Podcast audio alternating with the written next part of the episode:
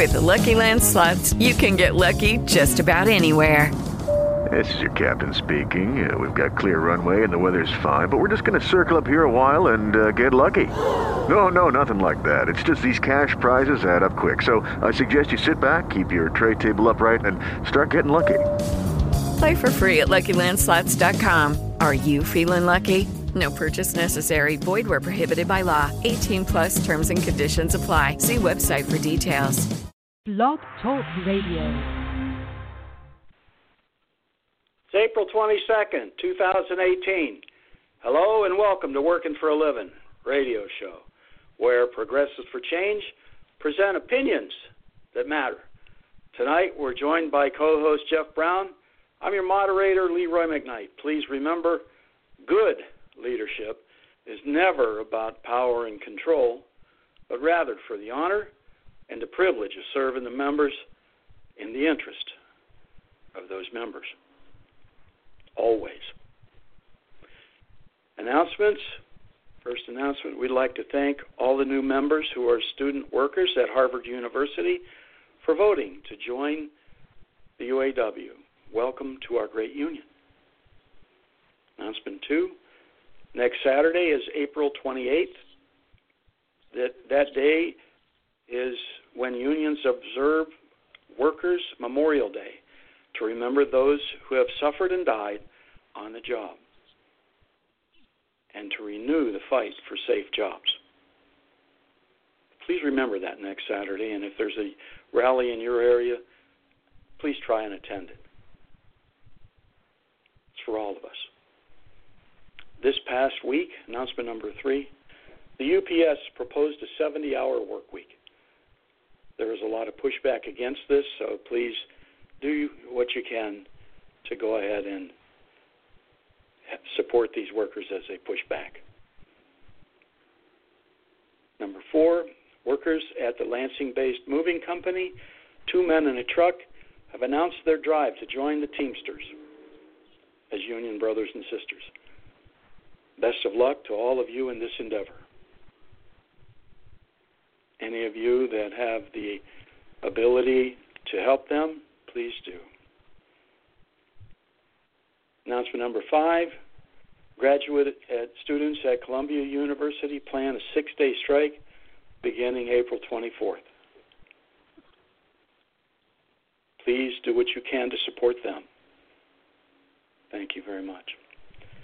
Um, this week's definitions are apropos. NTC, National Training Center, typically of the UAW, United Auto Workers.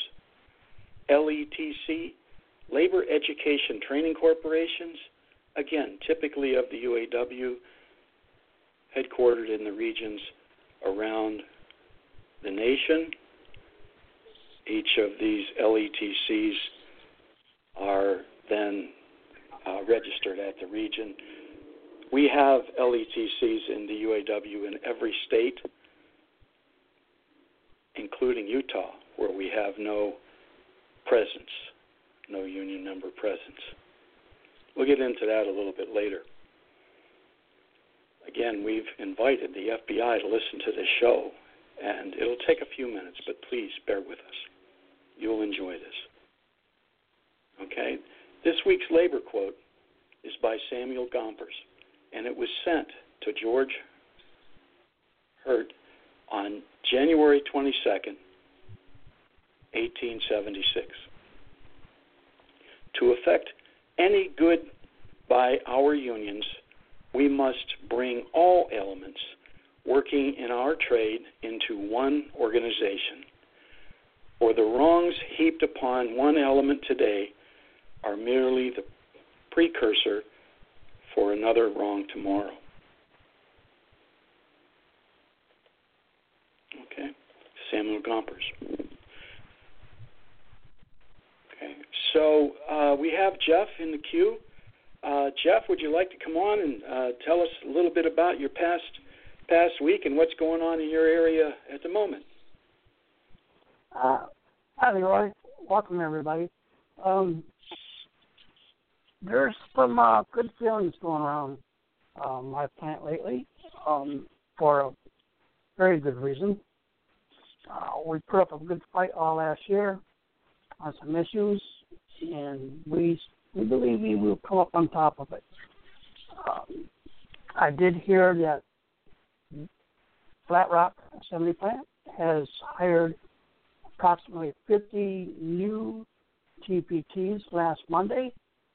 Um, we've had TPTs working in our facility about three years now, and they have not been made full time, and they should be.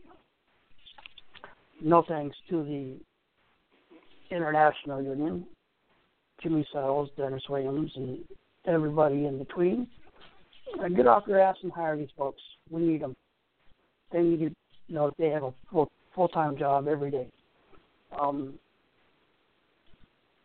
other than that, no, we're just really waiting on some really really good news uh, coming our way.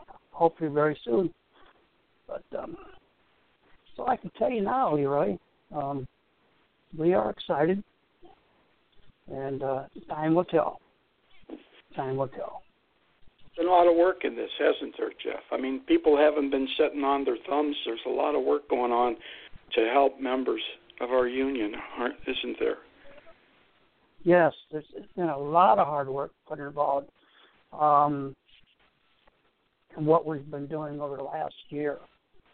And um, you know, this year we're hearing the word collusion a lot. Um, it definitely fits our position at Local 3000. Um, a lot of collusion going on inside our local leadership. Um, and that's about to change, hopefully. And um, that's our work for today, my work for today, collusion. so, uh, what do you think about that, Leroy? Collusion in Local 3000. Oh, I, is that word being bandied about? I would, I would uh, think that uh, there's um, a lot of collusion. I think there are some leaders who have done some things that are now uh, before the International Executive Board. Uh, mm-hmm that need to be ruled on shortly by the International Executive Board. These things have been uh, before them since December of 2017, and they acknowledged those early in January. Here it is nearly May, and the IEB has not done anything to move that forward. And quite frankly, these are potentially very, very bad things that occurred uh, for example, election fraud or the potential for election fraud uh, is one of the things that is seems to be pretty clear to reasonable people that look at such things. When you know of a narcotics felon and you know that narcotics felons are barred from holding office according to federal law and you're fully aware of that yet you allow a narcotics felon to take office. That seems to be election fraud, in my opinion, doesn't it? You maybe yes, you don't need to answer that. Uh, you know, so Yeah, uh, because you're in that that area there, so I can say it though. I think, in my opinion, that that could be election fraud when you put somebody in office that you know is not qualified and, and barred from holding the office uh, and the whole election committee and and the uh, executive board knew it and approved it. Uh, at least that's what's been reported. Uh, that could be collusion. You know that word. Mhm. It's kind of out there now, isn't it? Yes, it is.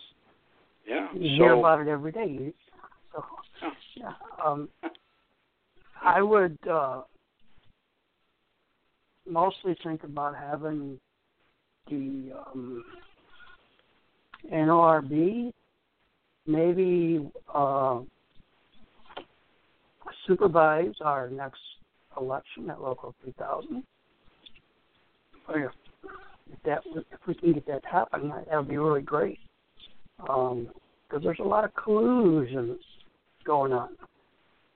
Uh, we are was fighting this done? the right you fight. know, do you think this was done for power or control, or in the interest of the members. And we talk about that. We make that statement every beginning of every one of our shows. What do you think about that, Jeff? Power That's control. Definitely or, about go ahead. definitely power and control. Um, we've seen it on different levels um, throughout the last year, almost a year and a half. Um, we we see uh, different types of election fraud, other than the one that Leroy mentioned. It's just um, people are getting tired. They don't see their reps on the floor, and and yet a few of them got elected as convention delegates. They complain about not being on the floor, but then they go ahead and vote for them to be at the convention delegates. And and some of them, a couple of them are, are in committee reps. My opinion, they should stay home and try to negotiate our 2015 local agreement, which we still do not have. So yes, collusion is the word for today. Um, we're, love it. we're going to pick up on Article 13, Section 10. It's, Well, I got I got Um, some more to follow up there, Jeff. oh, go ahead. Go bit- ahead. Go ahead. Yeah, Okay. I just before you get into your full report there, uh, on, on the the notion that this this uh, narcotics felon banned from holding office by 29 USC 504. For those of you wanting to look it up, narcotics felons are banned from holding office.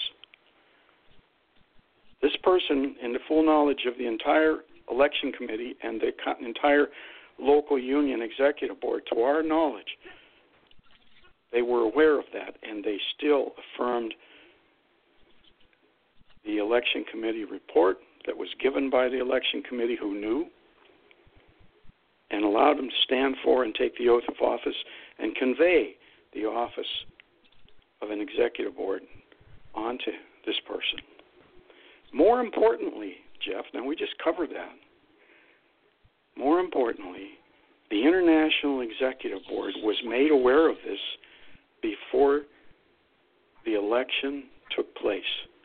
Now, we understand that Yes. once a name is on the ballot, they can't be removed, but that doesn't forgive them for any actions after that. Even though elected, they either void the election and have another one or not affirm this person for being elected. And they could have done either. And either would have been likely acceptable because one just there were only uh, two candidates and, and one wasn't qualified. So that's simple enough to do. Or they could just say we reorder an election, and that would be probably protested by the winner, the second place winner.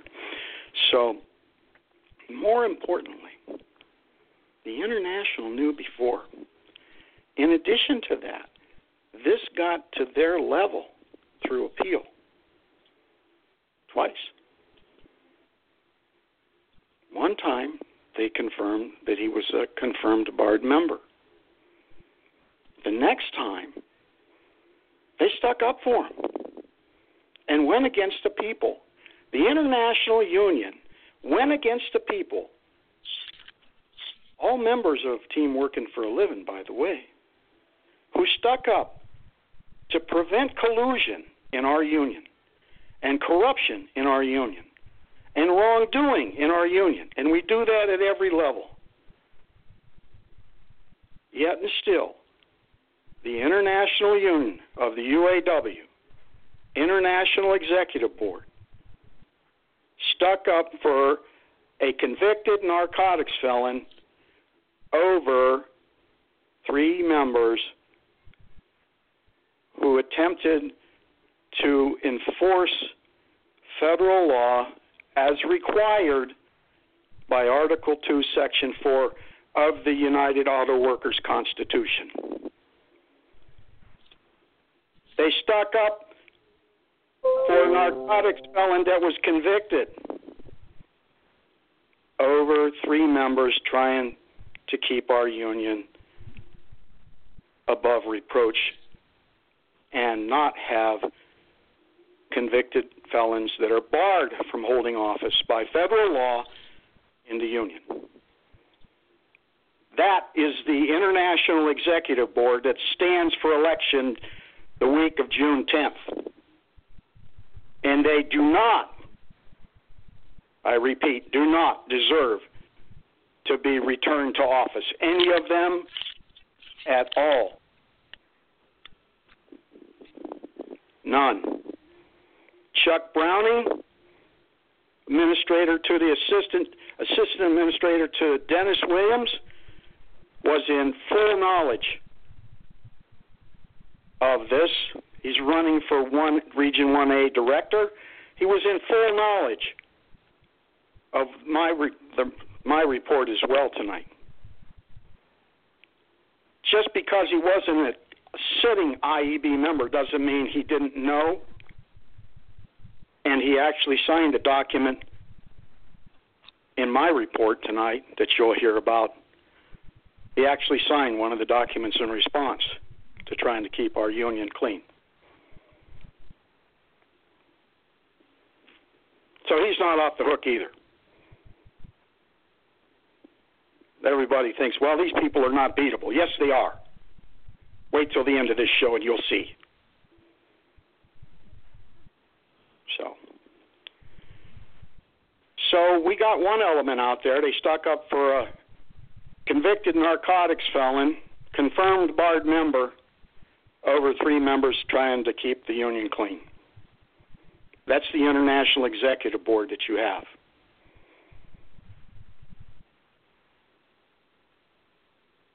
Fact, they stripped their membership from these people, the good standing of their membership. An absolute travesty and a, a crime in and of itself, in my opinion.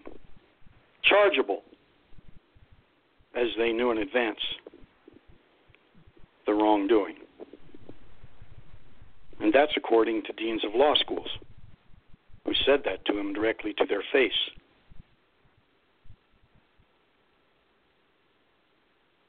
So, it appears that we have been doing some things, hasn't it, Jeff? Yes, yes. Yeah. And I, we know for a fact that the UAW International does not want any more bad publicity. Um, my suggestion to them, because they told me they don't want any more bad publicity, is they better act on it like yesterday. Well, Because uh, if they don't, you know, things happen. yeah. Well, the other thing is, you know, if you don't want bad publicity, don't do bad things, Correct. right? Hmm? Correct. Don't knowingly do something that violates the law. And then go and persecute people trying to uphold the law. In deference to a convicted narcotics felon. Wow. That doesn't even sound good. Okay. Well, Jeff, if you want to start your report, uh, appreciate it, and uh, I'll uh, uh, be on the sideline listening a little bit, and uh, during my report, I'll I'll throw it back and forth to you as we go through it. I'll let you Okay. uh, commence there, brother. All right. All right. Like I said, we're on Article 13, Section 10. This is still a pretty good long article, and I know Leroy's got a great report that you all want to listen to. So we'll do what we can. Section 10. The International President shall convene regular and special sessions of the International Board whenever necessary. Section 11. The International President shall be empowered to grant local unions or units dispensations relating to initiation fees, per capita tax, and or international union strike and defense fund dues paid to the International Union with the approval of the International Executive Board. When the International President's judgment such dispensation, dispensations add to the growth or conserve the interests of this international union. Section 12. The international president shall devote all his or her time to the affairs of this international union executive executing the instructions of the International Executive Board and exercising general supervision over all departments of this international union. Section 13. During international president's term of office, he or she shall establish he or she residence in the metropolitan of the city where the headquarters of this international union is established. That means if you become the international president, you must move to the Detroit area. Um, okay. We're going to talk about the international secretary treasurer. Section 14. The international secretary treasurer shall attend all sessions of the International Convention and of the International Executive Board. The international secretary treasurer shall cause to be recorded recorded the proceedings of the International Convention and meetings of the International Executive Board.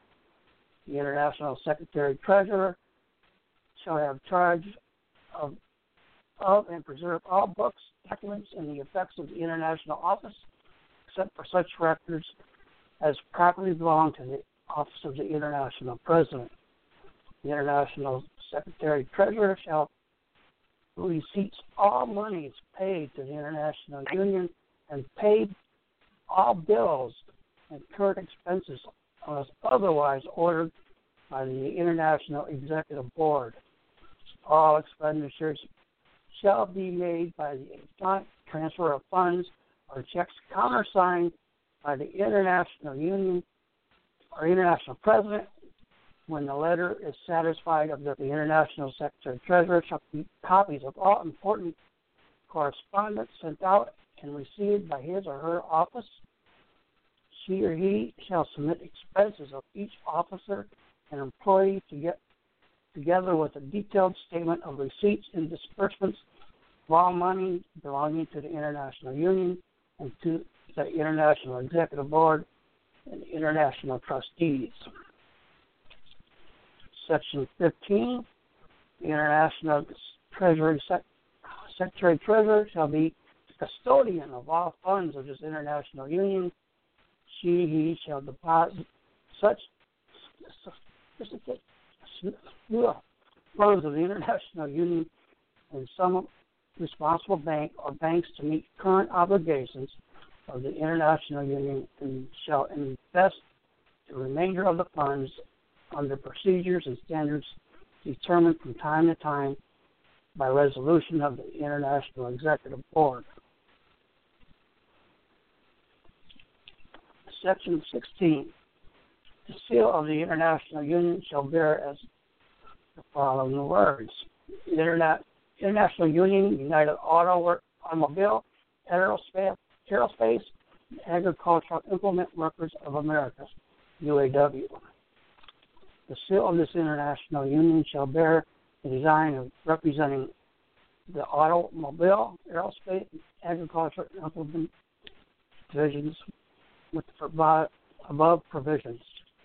The seal of the International Union shall be held by the International Secretary Treasurer in, in trust for the use of the membership in their organization affairs, and she he shall prosecute prosecute any and all proceedings proper to prevent the wrongful use of initiation, intimidation of the seal of the name of the International Union, United Auto Workers, Automobile, Aerospace, and Agriculture Implement Workers of the U- of America, UAW.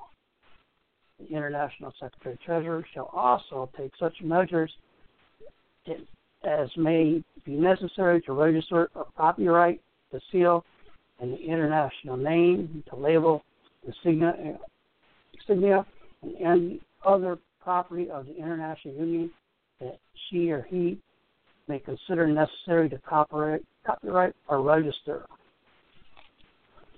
The International Secretary Treasurer shall give a bond amount of which shall be determined by the International Executive Board or by the International Union to ensure faithful discharge of his or her duties.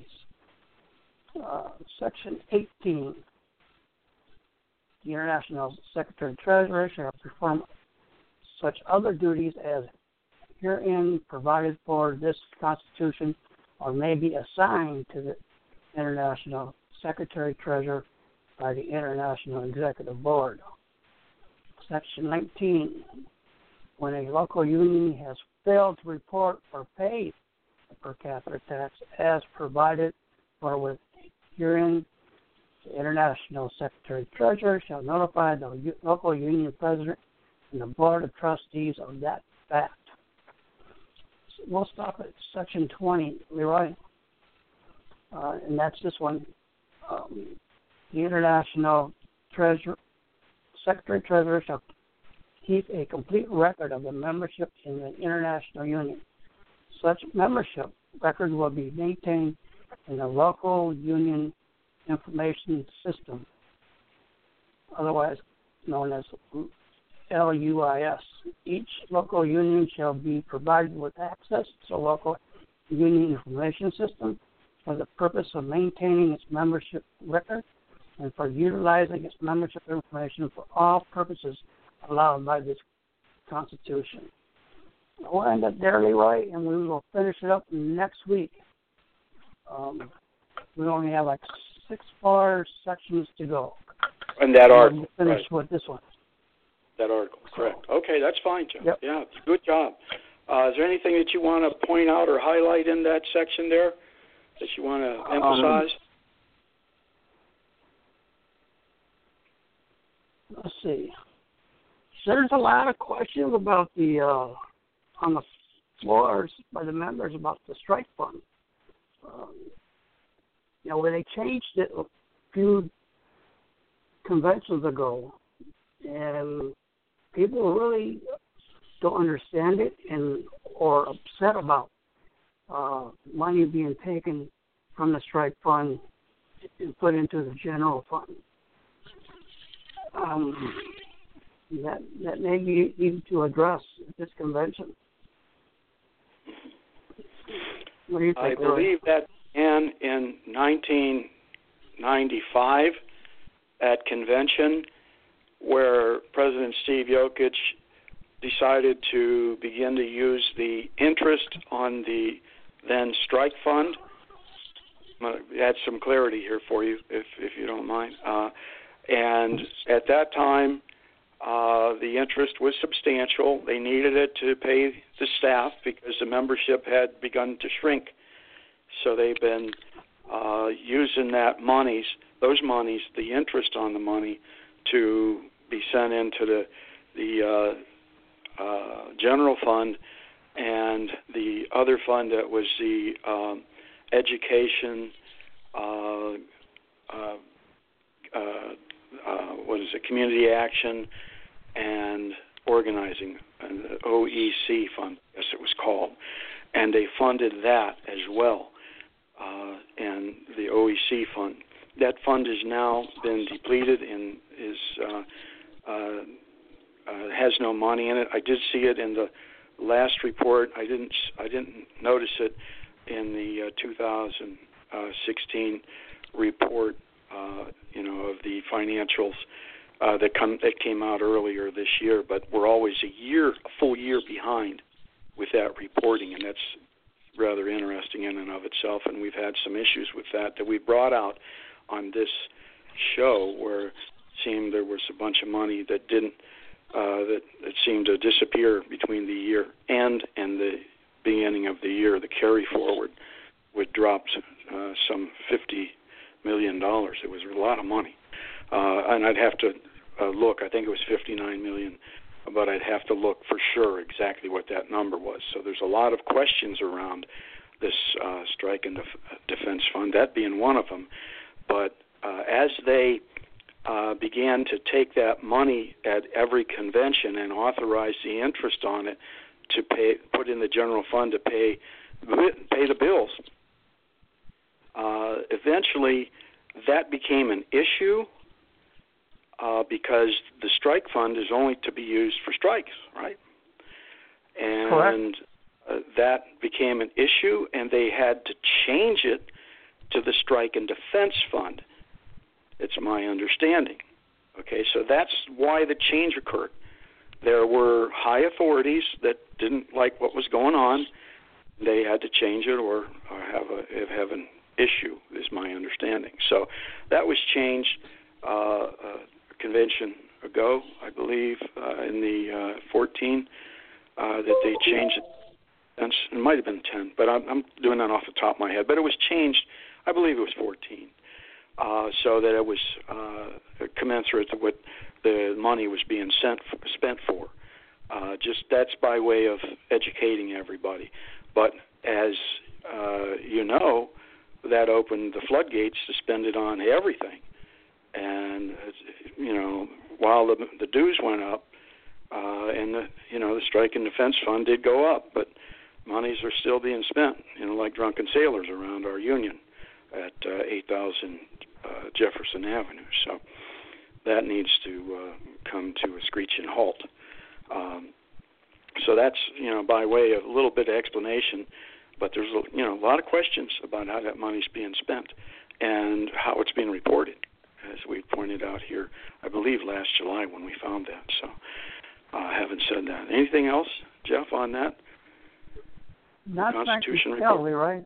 Okay. All right. Um, so uh, I'll begin my report, uh, and we'll we'll start with the delegates. You know, the delegates are some of them still being elected, and uh, this is, you know, it's you know every four-year process. Uh, you know, we hope that you elect delegates that will reflect your anger at the International Union. Because if you elect delegates that don't reflect that, as many local unions have done, then you're going to have the same old thing. But we have a couple of cards up our sleeve yet with all of this process, so uh, bear with us a little. Uh, there's um, a couple of things that are likely to occur.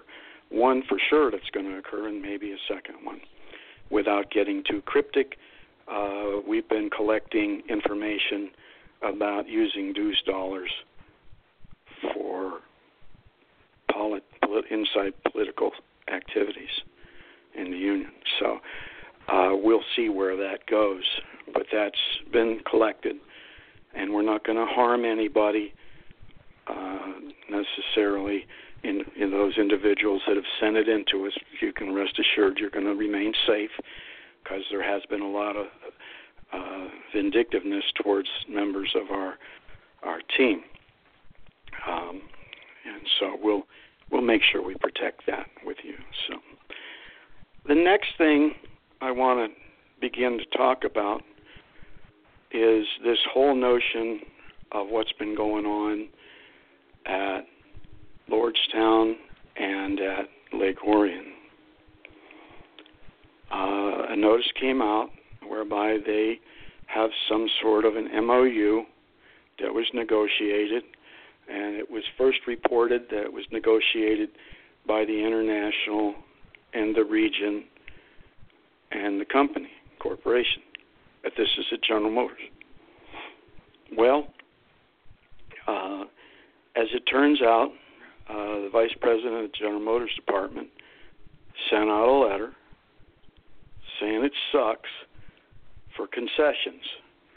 And I don't know what part of we're tired of concessions the International Union hasn't heard, but they are doing it again. And it deals with transferring members through a real crafty and creative process from the auspices of General Motors LLC over to General Motors Subsystems Manufacturing LLC. And those are half wage jobs, $15 at best.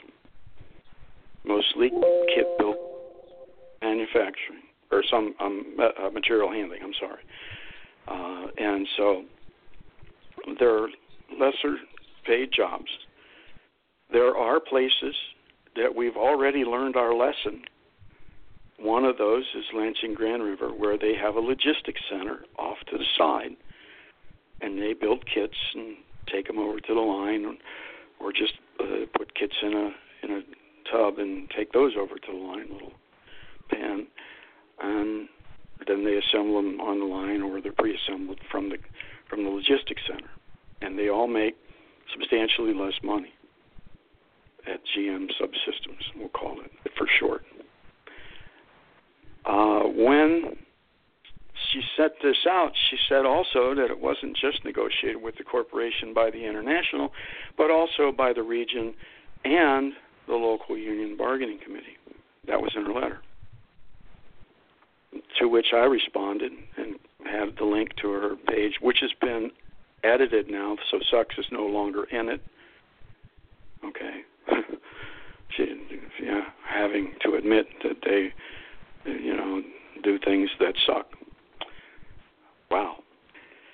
So I wrote and I quoted the federal law that says that the elected bargaining team are the exclusive bargaining agents for the local union or the local unit is the law, but the local unit meaning the, the local union. So that's part of why she had to write that letter to clarify that they did not operate outside the confines of federal law. That's why she wrote it. Without question, she had to write it because it was being reported on the floor that the local people didn't. And now it's come out in her letter that said she threw them both under the bus at 5960 and 1112 former 1714 uh, members are there now. Well, active members, the retirees have been uh, disenfranchised, and that sucks too, sister. Uh, so uh, that's not very good uh, to do that to those folks. I also, in my statement, encouraged everybody to do everything in their power to avoid GM Subsystems Manufacturing LLC. We work for General Motors. We're retired from General Motors. Whoever we are with General Motors, it's not General Motors Subsystems LLC. Manufacturing LLC. So, our union should represent us in the company at which we work and not say you're going to go to another company just because of some MOU pipe dream that somebody had. And we're going to get into where some of that money's gone. We've got into it the last couple of weeks. And if you start addressing those problems, the money will flow and you can pay our members properly. There shouldn't be anybody making less than what's called legacy wages, and those wages have been suppressed in and of themselves. But the car prices and the truck prices and the vans and everything else have gone up all along. They get their increases all along. So they need to start focusing on the problems, the core problems of where the money's going, and stop picking on labor.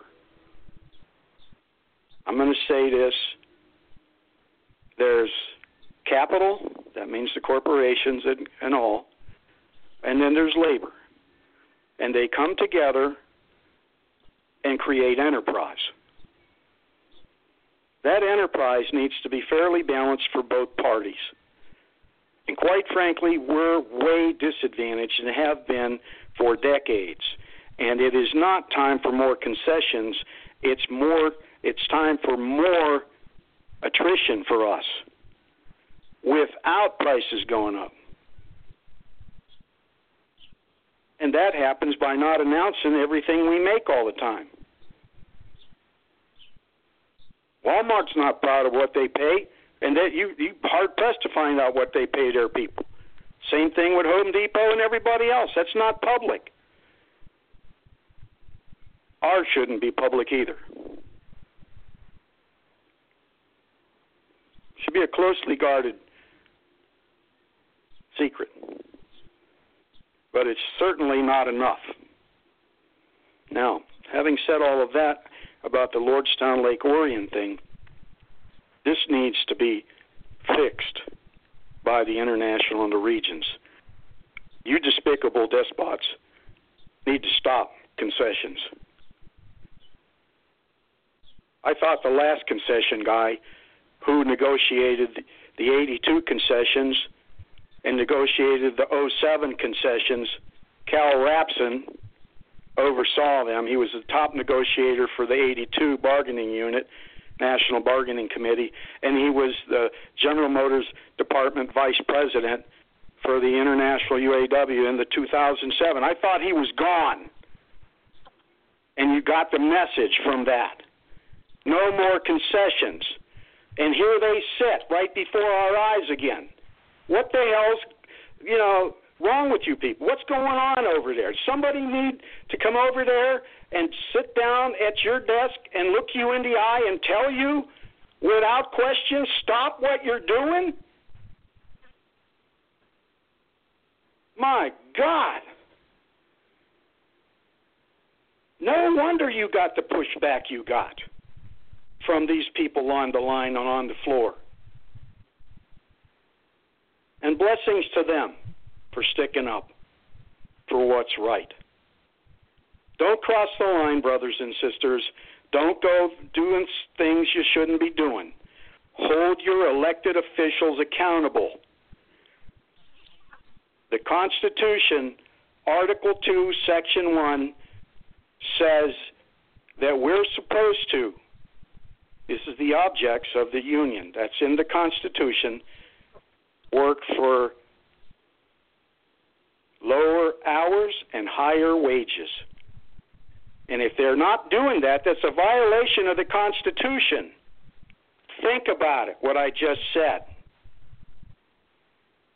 Anybody who negotiates lower wages is contrary to the Constitution. Now, you think about it, what that means. We'll get into that on another show. All right, the second part of my report. Want to start on the premise, and FBI, pay attention. I know you've been invited, and I believe there's many of you here. This is your part. Thank you for listening. And if you're wondering, we'll send you documents so you have them. And you can get them yourself far easier than the rest of us can. And that's part of why you've been invited. Start with the premise of our pensions, at least at General Motors, because that's what I have numbers for. In the low part of the market, 909, the end of 08, the pension fund was 62 billion. Now it's currently at 59 billion. No new monies are coming in, and people are retirees are dying, and it's closed since 07. Pension is closed. There's no new people coming in, and there's no new money coming in. The overall market's gone up 300%,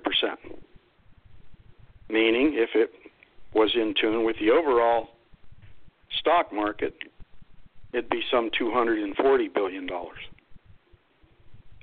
But we know that it's not all stock. Many of it, because of reasons for safety, much of that is uh, funded in other ways, bonds and treasury bills and other things that are safe. But even if it was one quarter of that attrition by the overall market, it'd be somewhere around $97 billion. But it's not, it's $59 billion. Now, on that premise, there are tens of billions of dollars that appear not to be where they should be. Next element of this we covered last week again, corporate life insurance. And the basis for that is after 2006, you had to have the permission from every person, retired person, that you purchased, a corporation purchased life insurance on. That's called, otherwise colloquially called, dead peasants insurance. That's where they take revenue money that's come in somehow and taken that over and purchased life insurance on the retirees. When that's paid out, it's non taxable, as any life insurance policy is, and this is being placed in the executive suite pension fund. It's deemed to be a benefit for the executive officers. That's how they justify it as an expense before it hits the bottom line. It's beyond our capacity to find out exactly how much, but we can tell you that Mark Fields, the former CEO of Ford, we found out about a year ago that his pension fund was $858 million. I gave a speech and outed that on the Capitol steps of Michigan Capitol building. And three weeks later to the day, I did that on May 1st last year. Three weeks later to the day, the 21st, he was fired.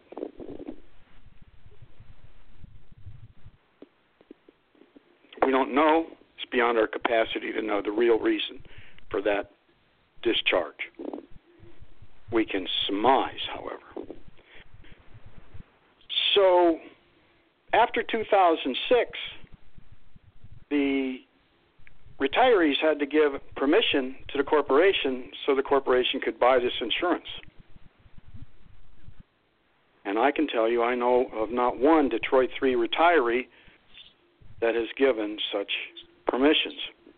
The International Union has been bold since the VEBA case that I was the sole intervening plaintiff that initiated legal action to try and prevent or mitigate, make it better. We did get some better things. And later, after dental and vision was taken away, on September 22nd, 2011, you can Google Leroy McKnight, UAW retiree or GM retiree, and the third item coming down in the Google return search is where the guy that never does anything, that Leroy McKnight guy, he forced their hand to get back partial dental and vision.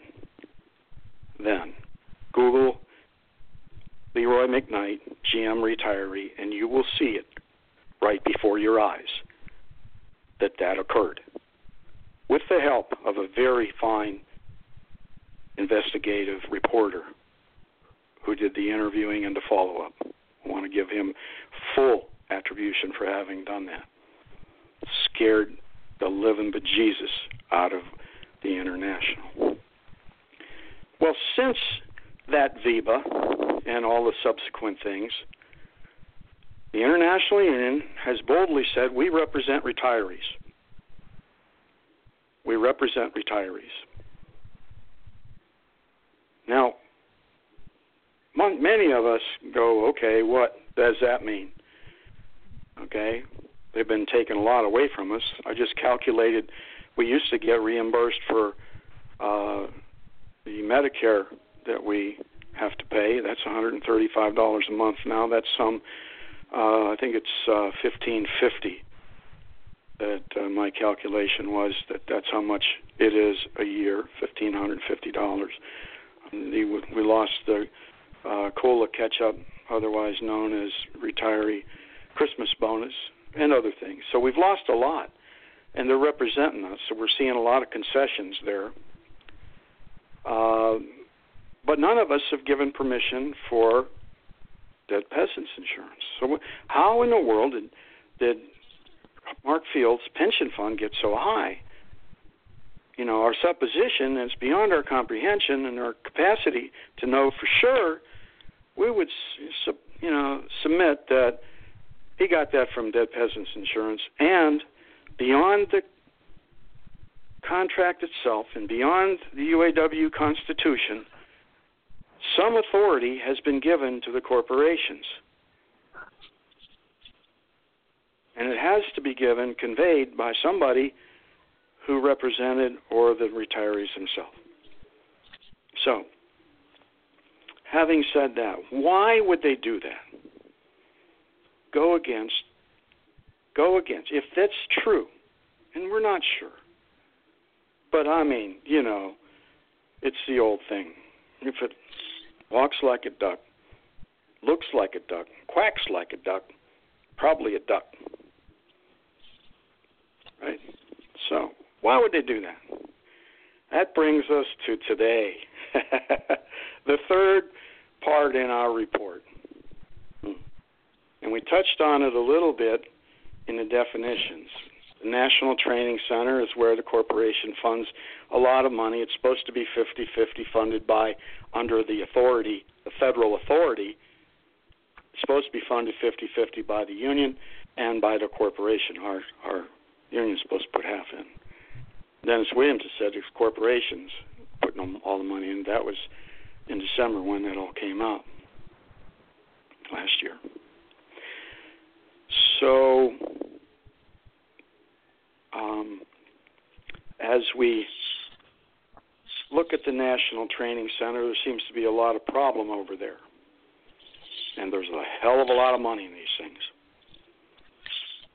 Young Ford and FCA all have them. The FCA seems to be the f- target of the one that's under current federal investigation. We're going to add some information for our friends over there at BI.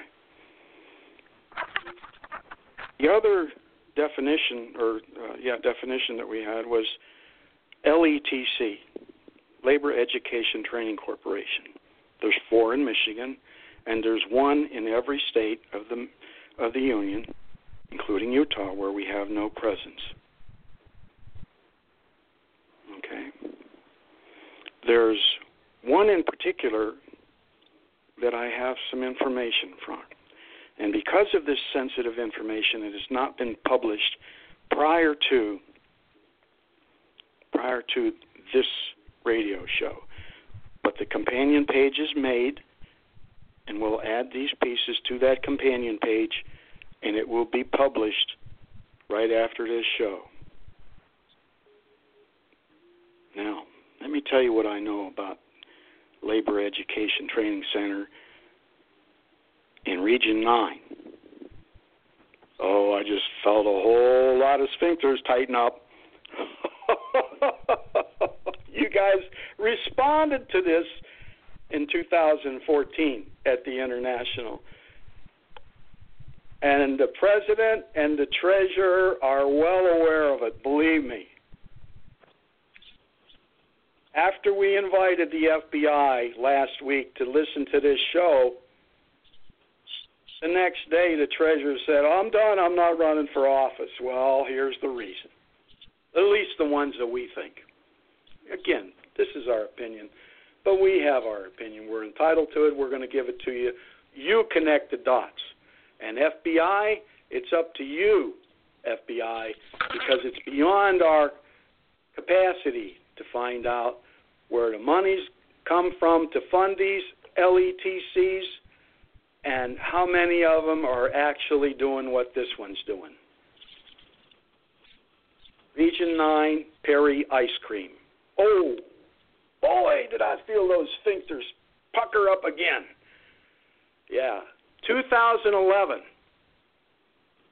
not one penny spent on education. Not one penny. Perry Ice Cream, Labor Education Center, headquartered Region 9, EIN 04 372 8231. Check it out. This is the 990 from that. Every nonprofit with large amounts of money over to $10,000 is required to file one. Paid to Bob King, president of the International UAW in 2011, was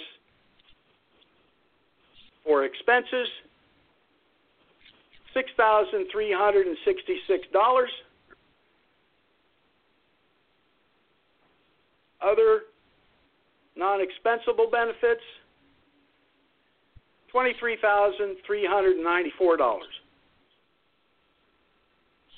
just a little bit under $30,000.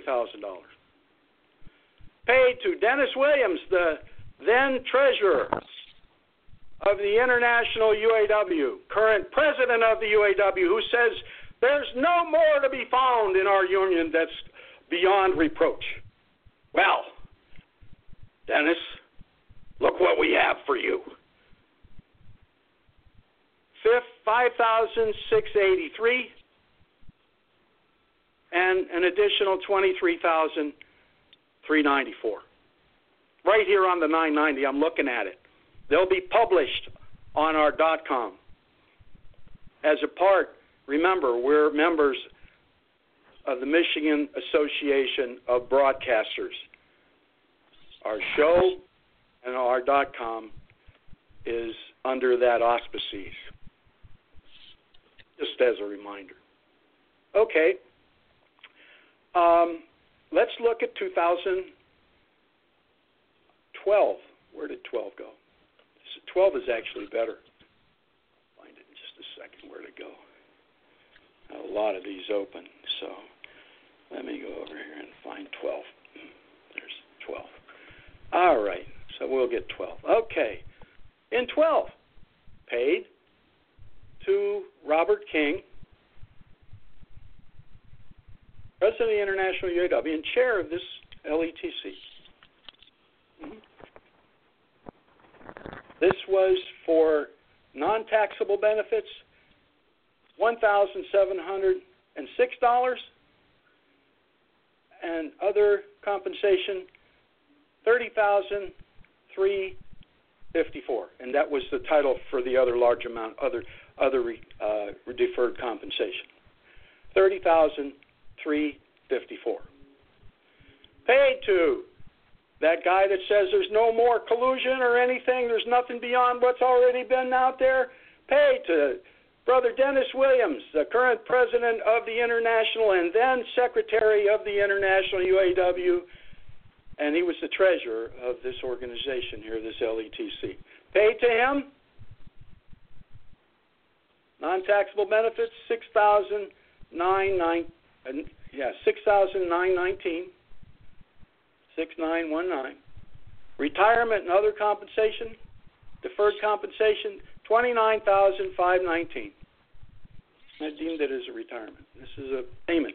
Now remember, not one penny either year was paid on education, but these gentlemen, brothers of ours, leaders of ours, received these monies. Now, let's go over here and we'll look at the LM2 for 2011.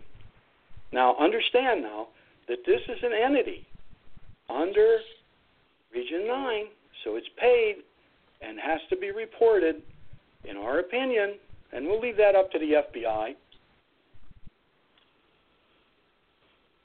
has to be reported under the LM2.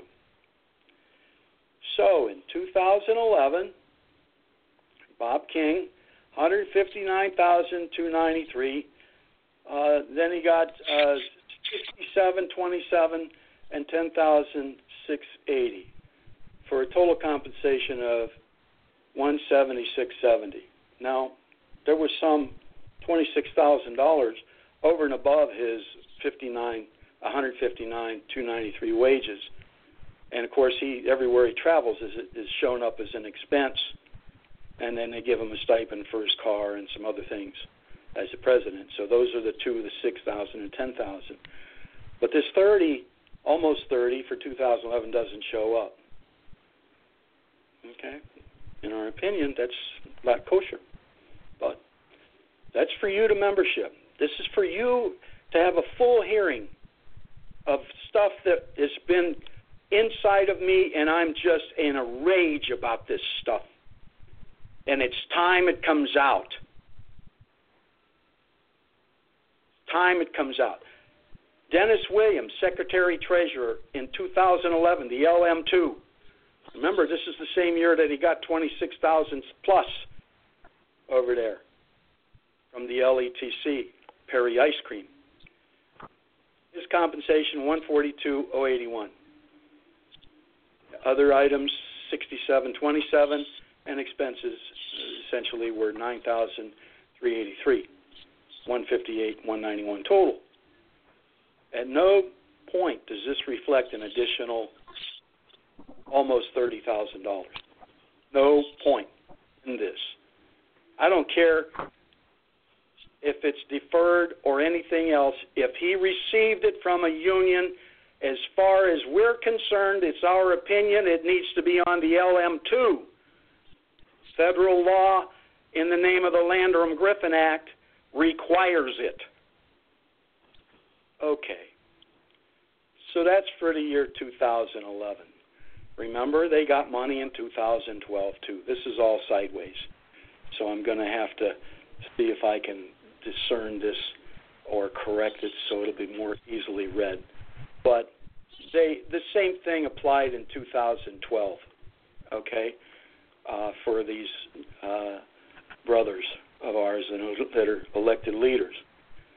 Now, okay, I'm not sure if I I got the 2012. Where are they at? Okay, here's Bob. And I got them sideways. Okay, 174 in 2012. 174, 446 was his salary. Okay, and then he received some uh, 6,600, and then he got in expenses of 7618, 7,618. Now that's Bob King, and let's see where our, our good friend, brother Dennis Williams, the current president, and then secretary of the International and, tre- and treasurer for this LETC. Ah, here's his. Uh, and we'll have this on our com. Okay, he received one thousand. I mean, uh, one hundred fifty-three thousand one nineteen. He also got sixty-six hundred dollars for some expense. And oh, this one does show thirty-three thousand three oh five. So in 2012, it appears that his did show up, but not in 2011. So the the 30,000 here seems to have showed up in his because uh, he got 33,305 in 2012. 12, correct. So there you have it, brothers and sisters. They're receiving money from LETCs. We know for sure from the Perry Ice Cream Labor Education Training Center, headquartered in Region 9. By the way, there was some uh, back and forth with the International in April, March and April of 2014, and the regional director, who was then slotted to be elected at the 2014 convention, reelected to regional director, you know, obviously close to a $130,000 job, base wages thereabouts, resigned. He re- he well he finished his term, but he he retired and was not did not stand for reelection, kind of like Dennis, or I'm sorry, Gary Casteel just did. Now there were other reasons given, but it seems odd. You know, remember the duck walks like a duck, looks like a duck, quack quack like a duck. Pretty much a duck, right? Yeah. So FBI, here's your charge because it's beyond our capacity to find out if any of the other LETCs around the nation are paying other international staff officers or any international staff officer monies for the very fact that they're the chair and the treasurer of the LETC. With no hour, zero hours worked were reported on both of those reports, by the way, for 2011 and 2012. They just by their title alone were paid these monies. And they justified it by saying Schedule J of the nonprofits. But guess what? It exceeds the amount allowable under federal law for what they said it was being paid for. There are caps to how much you can put into certain funds, and they exceeded it. FBI, again beyond our comprehension to find out who and what is funding the, these LETCs around the nation. We don't know if it's corporations or other training centers that are funding them. But as you expand your investigation, we admonish you to look into this aspect and to see if there are any connects between pensions, dead peasants insurance, or LEC, uh, LETCs that are paying extraordinary amounts of money to elected officials just because they hold the office. Beyond what's being reported, at least in the case of 2011 and part of it in 2012, and God knows how many others. It's up to you to do your job, FBI. And it's up to the members to take into account the documents that are going to be presented to them on our dot .com. I've been pissed since I knew about this in April of 2014. It's one of the reasons, plus the FCA second vote, ratification vote, that we decided that they need to go. Every last one of them. Members, you need to hold your delegates to account if they return this, these despots to office, their life should be miserable for the balance of their life. These delegates that vote to return them or to move them up. You might find it interesting. It's been reported as to one of them has been the architect of all these LETCs and these nonprofits been reported out there. You need to dig that up yourself. You got to do a little work here. We're not going to spoon feed you everything. Our union is a mess. I've gotten some of this stuff in February of 2014. And it's time it came out. God bless our union. God bless you, the members. And damn everyone that's taken money they didn't deserve. Okay. Hey, Jeff, got any comments?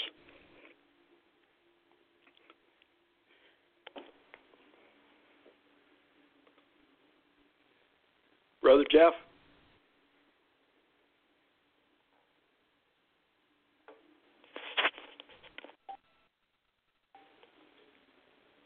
I know he's still there. Okay. Well, I think we. You're right. I hope he, You're right. Yeah, there you go. All right, Jeff. Yeah. Um, are there other names being tossed around um, with this money, or just the ones that you've mentioned? We only have proof of the two, and that's it. Of the two? Okay. Yeah. All right.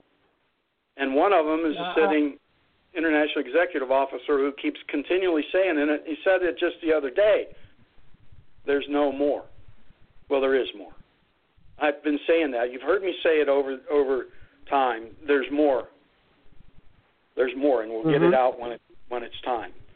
I've said that on the members page. I've said it on our page. I said there's more. Well, here's the more, and it's as dirty as it can get, as far as I'm concerned. Okay. Any, anything else, Jeff, on that? No, not at all. Okay. All right. Well, it stands for what it is, and uh, hmm we'll get it out. We'll get it published. Uh, these are pretty damning documents, and they're sitting right here. Uh, and we'll get those in the, the dot com and get them published so everybody can see them. Obviously, we didn't want that getting out beforehand, but here they are. Yep. Anybody trying to stick up for him, you know, you can't do that this time. It is clear in black and white, and I'm not the only one that's got it. Okay? It's everywhere that's in the inner circle here. So, believe me, it'll get out no matter what you try to do. By the way, I was given permission to use these almost four years ago by the person who got these. We didn't use the letters back and forth, but they're just they're despicable because it has personal information on it for one of the members that came after him, and we quite, quite frankly don't want to throw him under the bus. But here it is. We'll have these documents. The 990 for Perry Ice Cream, headquartered in Region 9 at the International UAW Region 9, domicile there, and paying monies to our executive board members, the chair and treasurer of that entity, only because of their position. And no monies spent on education. That's the only monies expended that year in 12 to 11 and 12. So, there you go. Uh, I'm, I'm, I hate to, to report on this, but I'm not going to let him stand for and get reelected without this knowledge. Members, hold your delegates elect, that you elected, hold them accountable. If they say that they've been sent there to reelect the Reuther caucus, you need to correct them. Now, put the heat on them.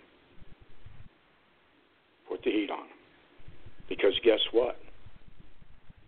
We have our way. We'll change it, and they'll have electronic voting for the election. And then you'll know how they voted. If we have our way. I think we All right. So Jeff, you got anything at all at all uh, beside uh, my report? I would, recommend that the members also also uh, tell their delegates not to approve the IEB any raises in this convention. Um, as you just heard, they, they get a lot of money that people don't know about. And since they are a company representative organization instead of a membership organization, um, it's time for them to uh, them to tighten their belts, not receive any more pay raises because they have not deserved it from the membership. So I'm asking all uh, every member to tell the delegates not to vote in favor of them receiving another huge pay raise. So that's all I got, me right? Okay. Uh, yeah. Re- remember, uh, you have to do the math on on Dennis Williams for 2012, but it's it's 33,000, but he he got more than that, and he must have gotten some expenses. So I'm saying that's still a little shy, even in 2012. So you have to really take a look at that. I, you know, it's more than what he reported, and it looks like it's legit, but uh, he seems to be a little bit light for 2012 when you consider the other expenses that he might have gotten that typically get paid. Uh, so uh, again, it's beyond our capacity to know any other officers. It's beyond our capacity to know if any other LETCs are paying such monies. The 990s have become cost preventative to get these by the by individuals. They're very expensive now, especially trying to get 53 of these that are around the nation. It's just a lot of money. But the FBI has the capacity to do that, and they have the capacity to track back the money from the LETCs to who it was paid. if it all paid, who funded it, and if any monies were paid to other officers. It's your charge, FBI, to do your job, and we're all watching. But there's a fair hearing in front of a membership before their election now. This needs to be known, and it now is. So, having said that, Jeff, if you have nothing else, let's say goodnight to all the listeners. And uh, we appreciate you coming in. Tell your friends if you found value in this. Good night around the world. Good night, Mexico, Canada. Good night, all our listeners here in the United States. Good night, Jeff. Good night, listeners. Good night. Hello, it is Ryan, and I was on a flight the other day playing one of my favorite social spin slot games on chumbacasino.com. I looked over the person sitting next to me, and you know what they were doing? They were also playing Chumba Casino. Coincidence? I think not. Everybody's loving having fun with it. Chumba Casino is home to hundreds of casino style games that you can play for free anytime, anywhere, even at 30,000 feet. So sign up now at chumbacasino.com to claim your free welcome bonus. That's chumbacasino.com and live the Chumba life. No purchase necessary. Group. Void prohibited by law. See terms and conditions. 18 plus.